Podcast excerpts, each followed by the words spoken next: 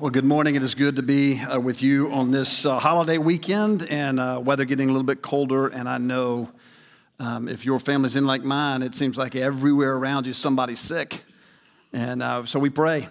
And uh, we'll talk a little bit more about this in the weeks to come. But there's some really good things that God seems to be doing, um, even as He brings healing um, to others, even within our very midst, even the last few days. Um, just, just great to watch God do. Doesn't always do it um, but it is good, and uh, we want to celebrate when it happens. I want to pray uh, one more time. Not that Sarah's wasn't good enough, it was. I want to pray one more time just as we uh, get ready to dive in and, um, and, uh, and look at his word. I am, in a good way, excited and burdened with this particular passage. And uh, so I want to pray for us. Heavenly Father, I ask uh, now that you would open our eyes and that you would allow us to see what it is that you want us to see. Lord, would you uh, make our hearts in such a position that we would receive from you what it is that you're saying? So, as always, Lord, if there's anything that I would share this morning that is not true, then I pray that you would forever remove it from our memories. But whatever is from you and whatever you would say uh, to us today, Lord, I pray that you would help us. Would you bury it so deep within our hearts that we would become doers of your word rather than just hearers only? Lord, unless you do that, it'll be just another talk we hear. Uh, and so um, uh, use us for your glory and your great honor. Pray this in Christ's name. Amen. Now, it was, in case you were not here, thank you those of you who are joining us online, even watch now. I think you can go back and watch it. And uh, what a great time to celebrate Bob. Uh, we had this last Sunday night, and uh, I already miss him. And uh, just glad that uh, we all got a chance uh, uh, to be here and to be able to tell them that. Now, here's what I want to do. As briefly as I can, I want to remind us we actually have been in a series, and that series is on First Peter. Now, we took a little pause, a little break, and that started with the Advent season, so we devoted some messages to that. And then we had a few messages in there that they stood alone each week on their own. So I want to do this as briefly as I can. The book of First Peter is written by a guy named Peter. Now, Peter was in the inner circle of Jesus' friends. What does that mean? It doesn't mean that he's extra special. Special doesn't mean that he's, uh, it means that Jesus had Peter as one of his closer friends in life. And so Peter got to watch a lot. Now, here's the other great thing about Peter Peter's a guy that we all um, really enjoy. Meaning this do you know anyone in your life, it may be you, who opens their mouth and then thinks later? Uh, don't ask my mom, she would not tell you that's true of me. Ever since I was born, my mouth has been opening and then I have been thinking. Peter, God, we understood, but hear this. Peter knew what it was like to betray Jesus and then to have Jesus still call him. Don't miss that. Peter is not writing this book from a perspective of if you guys would just get to be a little bit more like me, then man, would this church thing be really great. Peter's saying, I know what it's like to not be worthy, to fail every single day. So, Peter is writing to us in this book. He's writing about life in the midst of an environment, a culture that looks on at their faith, this new Christian faith they were trying to live out, this sect, if you will, of Judaism that is centered around a man named Jesus. And people looked at it rather strangely. Now, Nero is in power when Peter is writing this book. Most likely, he is not doing all of the gnarly things that he would do in the not too distant future. So they probably aren't experiencing the severe persecution that would come uh, uh, later. Um, but there is persecution nonetheless. There is people are looking, they're ostracizing folks, they're, they're uh, leaving them out, etc. Um, so Peter's writing to say, get prepared. In chapter 5, which we have not gotten to yet, we will in a few weeks down the road. In chapter 5, verse 12, it gives us really what is the summary and the purpose of the book. He says, I have written briefly to you, exhorting, declaring that this is the grace of God, so stand firm in it. So this is not every week, but what have we said as we've gone along? First Peter, this book tells us that when faith gets difficult, we can stand firm. Not just when life gets difficult, when our faith gets difficult, when it becomes difficult to believe. First Peter tells us that we can stand firm. A living hope is an active hope. We've looked and said that Jesus will never stop building his church. And then here in the most recent uh, uh, sermons we've preached, we said this a godly life is more compelling than persuasive lips.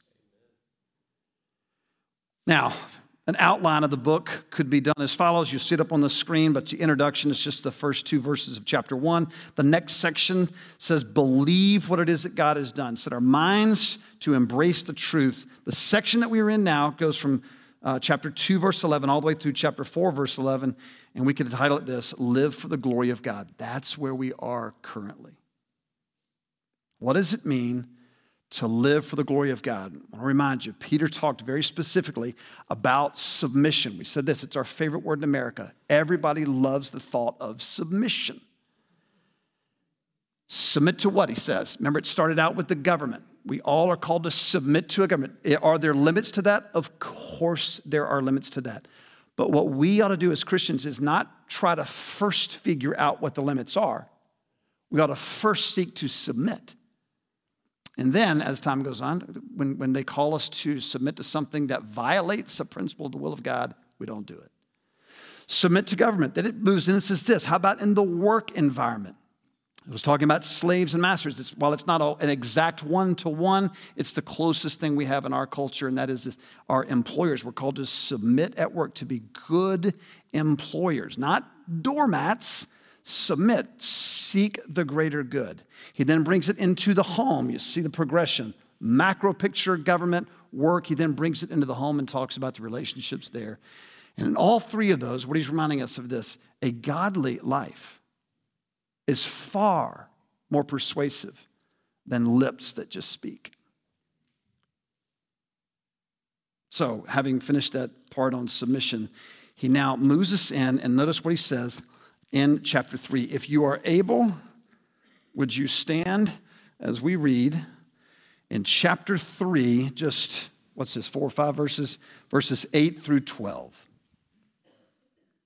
Finally, all of you have unity of mind, sympathy, brotherly love, a tender heart, and a humble mind. Do not repay evil for evil or reviling for reviling, but on the contrary, bless, for to this you were called that you may obtain a blessing. For whoever desires to love life and see good days, let him keep his tongue from evil and his lips from speaking deceit. Let him turn away from evil and do good. Let him seek peace and pursue it. For the eyes of the Lord are on the righteous, and his ears are open to their prayer. But the face of the Lord is against those who do evil. You may be seated. I want to part summarize and then part read to you something that a wonderful theologian, a man named Thomas Schreiner, says about this particular section right here. He says that Peter in verse 8 now is going to give us five characteristics of God's people that bring about blessing. It's going to bring about blessing to others, and it's also going to bring about blessing in our own lives. And you'll see that as the passage unfolds. But he says this In the Greek, there are five adjectives without any verbs. The ESV supplies the verb have, which captures well the implied imperative, meaning this when Peter was writing this, he does not have have in the original instruction to the audience. He just starts listing off these characteristics. And what is implied is that we are to take these on. Why would Peter leave that out? It helps to bring about the force. Now, listen. Probably the implied imperative comes from the word that is to be, and the text would read this You must be harmonious.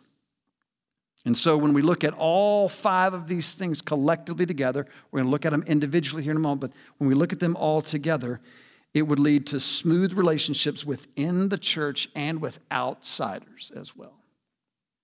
Now, what does he say? What is Schreiner trying to get across here? Do not look at each one of these characteristics and isolate them only and say, hey, you know what? I want to do that one. But that one right there, I, I don't know. I don't like that. So I'm going to ignore that. I'm, but this one is good. In fact, I'm going to teach my kids to do this one in particular. All five of these go together, and here's what he's saying we must have these characteristics. What is Peter writing? Peter's writing to a group of people who are struggling to live out their faith in the face of a hostile crowd. Hostile meaning not necessarily that they're, they're, they hate the church, they're hostile towards anyone who says we must submit to Christ. How do we live this out effectively inside of our homes, in our neighborhoods, in our workplace, in the government in which we are, are, uh, God has called and set over us? How do we live this out? What is necessary? It's what's on the inside. Would anybody disagree with this statement? Division brings damage.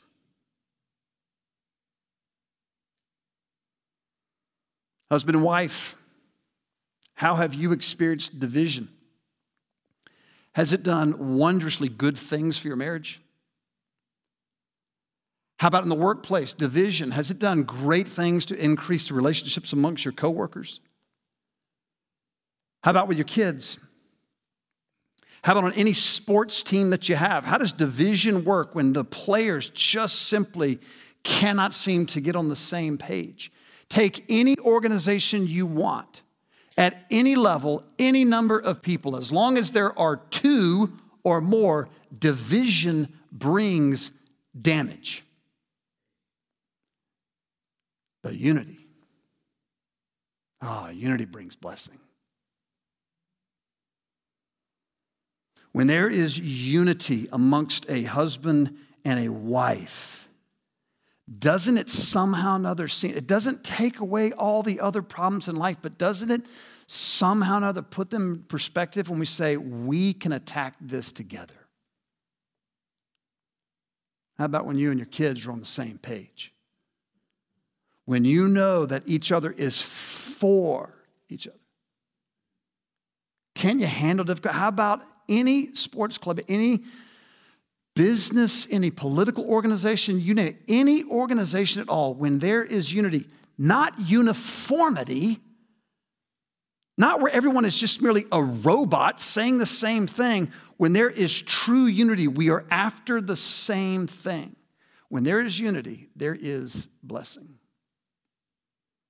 How do we get unity? Watch what he says. The first characteristics that he says here is unity of mind. The verb, I'm sorry, the word could be translated um, sharing the same thoughts and attitudes. It is thinking harmoniously. Now, again, I want to point this out. What this does not mean is that conflict is never going to occur within the body of Christ in the context of what Peter is talking about here. He's writing to the church, and he is applying this across the board. It is not to be only applied within the church, it is to start within the church, and then the church is to be the model, the example that the world should look at and say, oh, that's how it is that we get on the same page. Because within the church are a whole bunch of different people with different backgrounds and experiences, different levels of talent, different intelligences, socioeconomic backgrounds, races, etc. There are differences all over the map, but we are all unified around something, aren't we?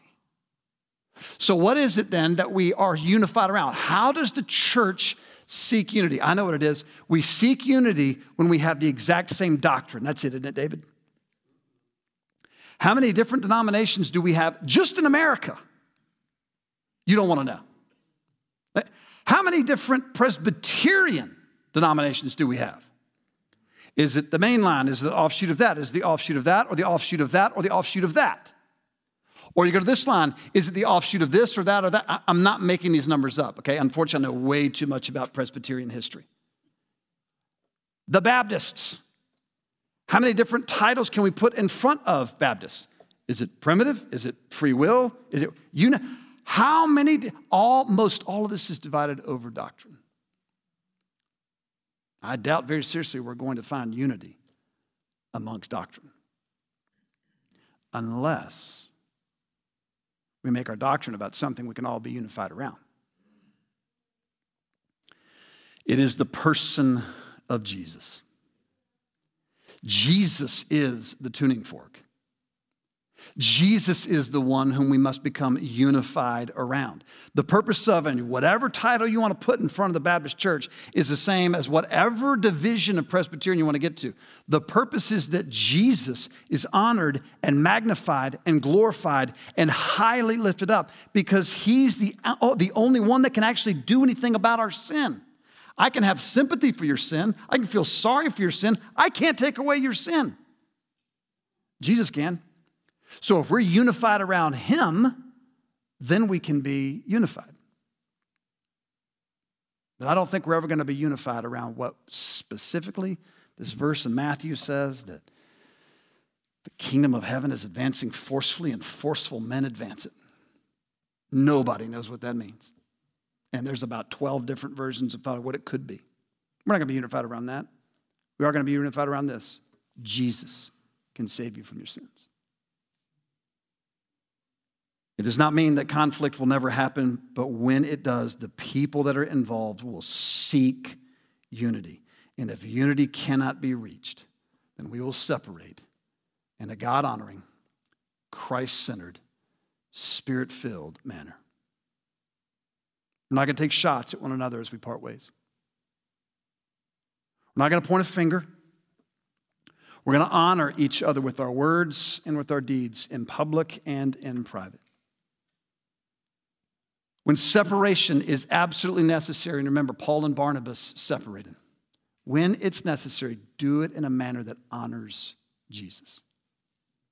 Do everything we can to not get to that point, but we may reach that point. I'm reminded of music here. The word that he uses in here is harm, uh, harmoniously, thinking harmoniously. And I'm, I'm reminded of this. Now, I do not have the ability to sing harmony. I'm sure that somewhere along the way I probably could if somebody showed me what the harmony was. But evidently there's a difference in the notes. And I don't remember if it's four or five or six or eight or however many it is. I just know there's a difference in the number of notes that goes. So one note goes here, one note goes here. And now, if these two are not in harmony with one another, it sounds really bad. It's irritating to the ears. But when it is a harmony off of the melody, it sounds really, really sweet and good. Whenever she sings up here, and I tell her this um, often, Amy Vernon, when she sings the doxology, she hits this high note right there at the end. And I love to be right here when it's sung because I go, it's not the same note I'm singing. She's different. But when we sing in heart, we can be different and it can be glorious if we're all centered in on the same purpose. So here's a question for us Is there anyone with whom you need to reconcile? Reconciliation won't happen by accident. It will occur here at Wildwood when the both of you pursue the person of Christ and his vision and mission for us here. Have unity of mind. The second thing he says is sympathy. Sympathy means readiness to rejoice with those who rejoice and to mourn with those who mourn. 1 Corinthians 12 comes to mind when Paul talks about this body. There are many parts of it. They're different, they all have the same part. And then remember later on, he says this when one part suffers, it all suffers. And when one part is honored, we all rejoice with the honor. Sympathy means the idea is to care deeply about the needs, the fears, the joys, the concerns, the dreams, the desires, etc., of others in everyday life. Not just merely sitting for a moment and, and acknowledging that someone has dreams it is actually trying to do the best I can in that conversation at minimum to, to, to give myself fully to someone else, listening fully, that I step in to where it is they are and I try to feel what it is that they're feeling. And I want to support them in this endeavor. I know so few people who do this naturally and who do it well. My wife is one of them her ability to care for others and to step into their skin and to feel what it is that they feel um, is remarkable. Now, the protecting side of that is this is that she can take on the pain of literally everyone in the room. And that's a heavy burden. But if you have this gift, oh, sharpen it. If you don't have this gift, work on it. Practice sitting, listening, placing yourself in their shoes. Train your mind to be present where you are and to think, God, would you help me to see what they see and feel what they feel? Question Who cares about you currently this deeply? Who feels what you feel? Who is interested in what you're interested in because you're interested in it? Who do you care about this deeply? Can you readily and quickly name someone that feels this way um, towards you, et cetera? And can you name someone that you are doing this with? If not, please hear this. It's not going to happen by accident. You're going to have to fight for it. You're going to have to intentionally pursue it. And you might have to do it with someone that currently you may not know as well. You have to take a risk. Step out, get to know them. We must strive for this. We must strive for unity and we must strive for sympathy. The third one he mentions is brotherly love. The word is the word that we uh, get uh, the, the city Philadelphia. It's a brotherly love. It's affection. Peter draws our attention to relationships that are in the church that are, that are going to function far more like a family. I don't know how you currently view the relationships within this church. I don't know how you currently view relationships with uh, uh, whatever church you've been involved in. I don't know how you view them. Do you view them um, in such a manner that you would see this as this is family, and so therefore I'm not going to give up on family? Or do you view it as, eh, take it or leave it? And if it's beneficial for me for a while, you know, I'll stick around. But the second it's not beneficial for me, the second that they start talking about stuff I don't really want to hear about, the second they start challenging me, I'm gonna go find somewhere else. This is a family. And inside of every family, there are fights, there are tears, there is laughter, there is ease, there is pain, there is toil, there is play. We could go on and on. Every family has highs and lows, etc., but it's family. Man, growing up, I couldn't stand my little brother. But deep down inside, oh man, did I really love him. And I love to pick on him because he's my little brother. Now he's bigger. Inside of this church, Peter says, Wildwood, function like a family. Care deeply about one another, you treat each other as if you are related. When we brought home um, the youngest two kids in our uh, home back in 2009, we had one child that was not quite used to being, um, I'm sorry, who got used to being the baby. And so, uh, so much attention was focused around him, and he got to to be and experience in that life, and it was very easy for him, and everybody wanted to hold him and play with him, et cetera. And then these two other critters come into our home, like overnight. And it took a little while for him to get adjusted to that. And you could see it. He wasn't quite sure what he wanted to do with these new kids. The older ones he liked because they played with him, and yes, they picked on him but they played with him. The new ones he wasn't quite sure. But it didn't take long. Once they got a little bit older and could speak and talk, and once they began to play together and fight together and apologize and, and laugh and cry and, and, and push and shove, once they began to do all those things that brothers do, you, you could see he loved having an expanded family. Do you want your family to expand?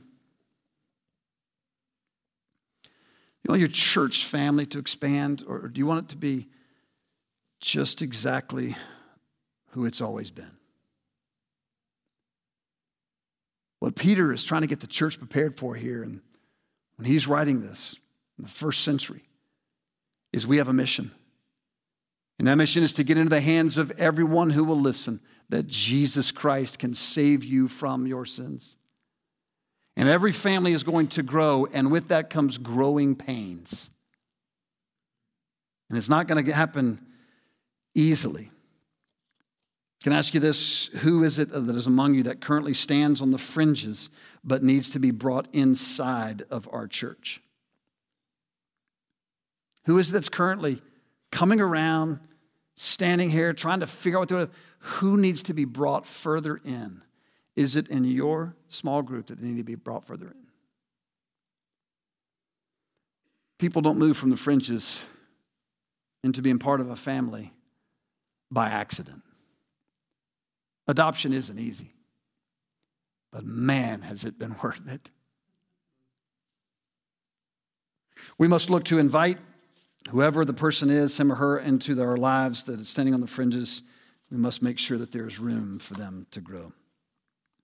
He then says we are to have a tender heart.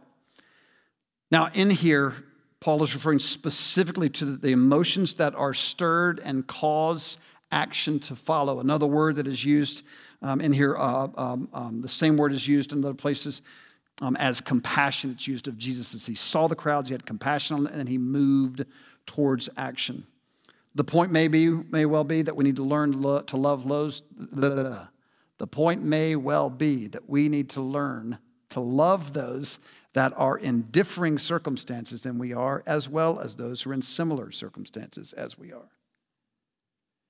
That as we see, we are not just stirred with emotion. We're not just putting ourselves in their shoes. We're not just feeling what it is that they feel, but now we're actually moving to action as we see and feel. Question Am I living a life that is slow enough to see others and feel and then help wherever it's needed?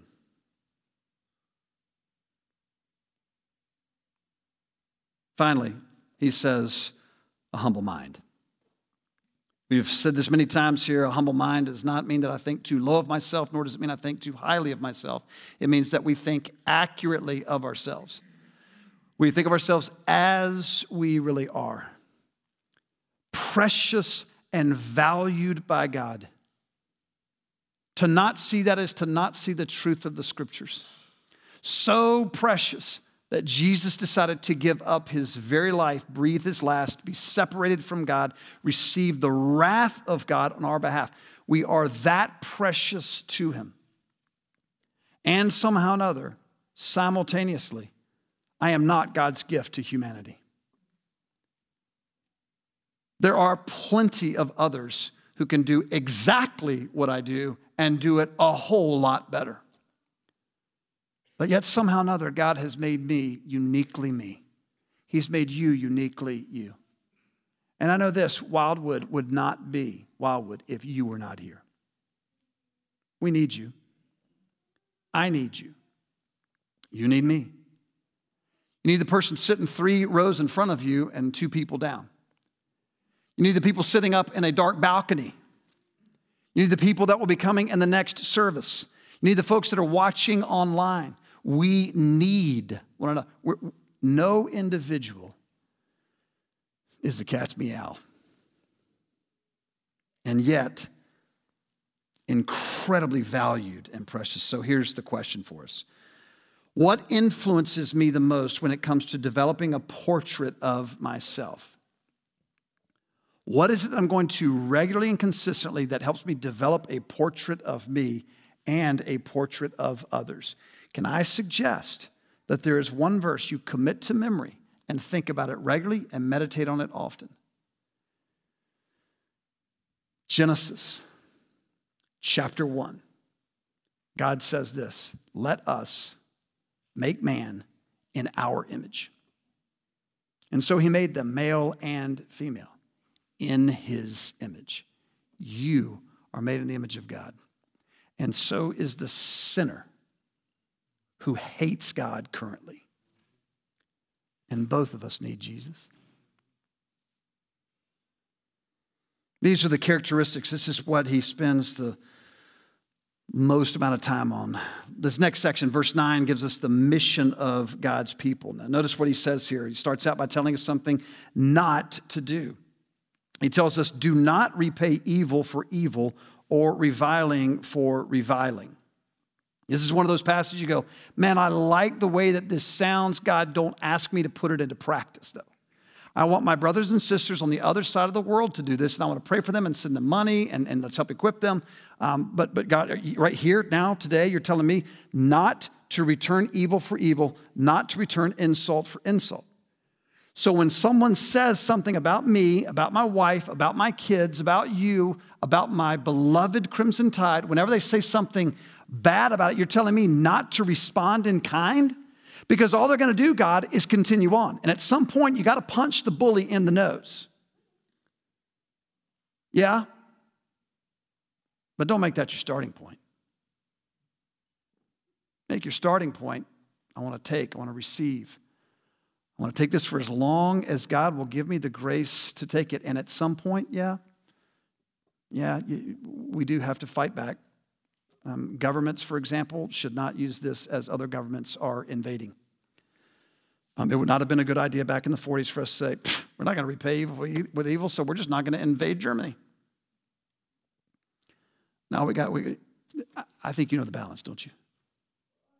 The starting point is this do not seek to bring harm to someone else when they bring harm to you emotionally, verbally. Instead, what he says is bless. Now, what does he mean by bless? On the contrary, bless for to this you are called. By blessing, Peter means that believers, get this, are to ask God to show his favor, his grace, and to put it upon those who are doing the direct insulting and reviling against us. Now, what I'm going to return to that is God, would you bless them? Would you cause them to see you for who you really are? Would you bring about good things in their life? Edmund Clowney says this The blessings with which a Christian meets insult cannot, of course, pronounce God's favor on those who blaspheme his name. In the psalm that Peter quotes, we read that the face of the Lord is against those who do evil.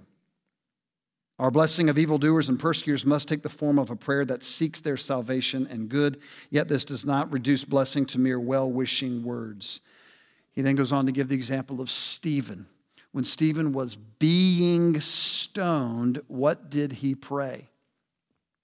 He prayed the same thing that he knew Jesus had prayed when Jesus was on the cross. In essence, Stephen's saying, As I'm dying, Lord, God, would you somehow or another bring them to a saving place? Now, who does that?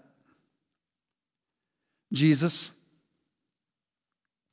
and the followers of Jesus who live by the power of Jesus. But I'll guarantee you this left to myself, I'm not going to do that. He then says that we will receive a blessing. When we do this, he says that your um, uh, that you're called that you may obtain a blessing. Now, very quickly, what does this all wrap up? How does it look? He finally gives us the, the basis for his instructions right here. He's going to quote um, one of the Psalms. He says, Whoever desires to love life and see good days, whoever desires to love life and see good days, it is a good desire that we should want to see good things. How do we define a good life? How do you define the good life? Some define it with material blessing, nothing wrong with material blessing. If you have two summer homes and you have a home here and you have four cars, great. There's nothing inherently good or inherently bad about that. It brings certain joys and it brings certain challenges. If you don't have a car, and you don't have a home, it's neither good, inherently good, nor inherently bad. It has some certain advantages and some certain challenges that come with it. But how do you define the good life? Scriptures would define the good life in this way Let him keep his tongue from evil and his lips from speaking deceit. Let him turn away from evil and do good, and let him seek peace and pursue it. With our mouths and with our actions, let us say, God, don't let me go down this road of bringing about damage and harm to me, to others, etc. Please, God, don't let me go down this road. But instead, God, use my mouth for healing and use my hands in such a manner that be constructive rather than destructive. I want to walk in a path that does not bring harm, but rather it brings good. That's the good life.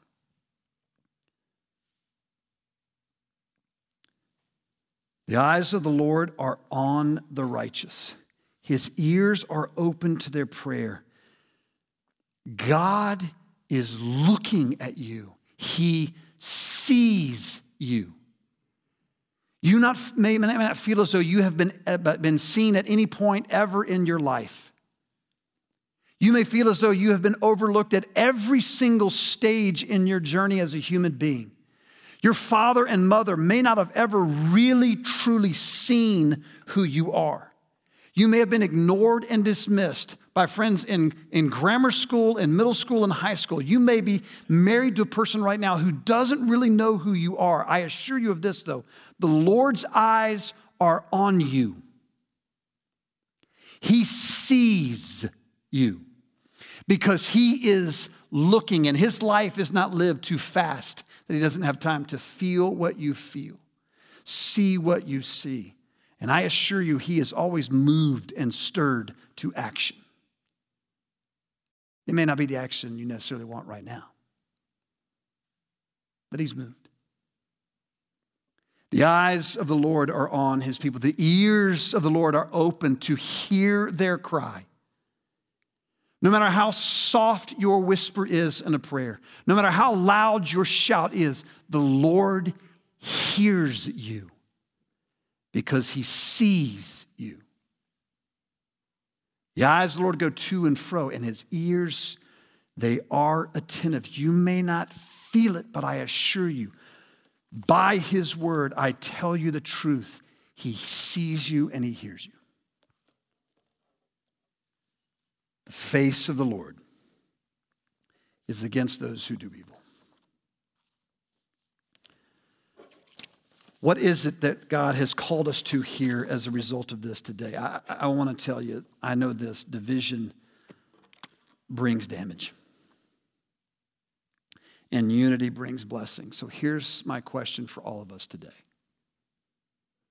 Whether that is on a micro scale or a macro scale, here at Wildwood, in your family, in your business, wherever it may be, in our country, are you going to seek unity?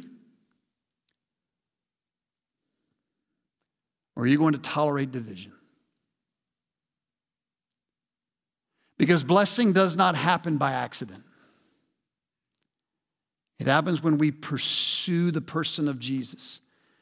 And then God, by the power of his Spirit, pours out blessing. Oh, Wildwood, seek unity. Heavenly Father, we thank you for who it is that you are and what it is that you have done.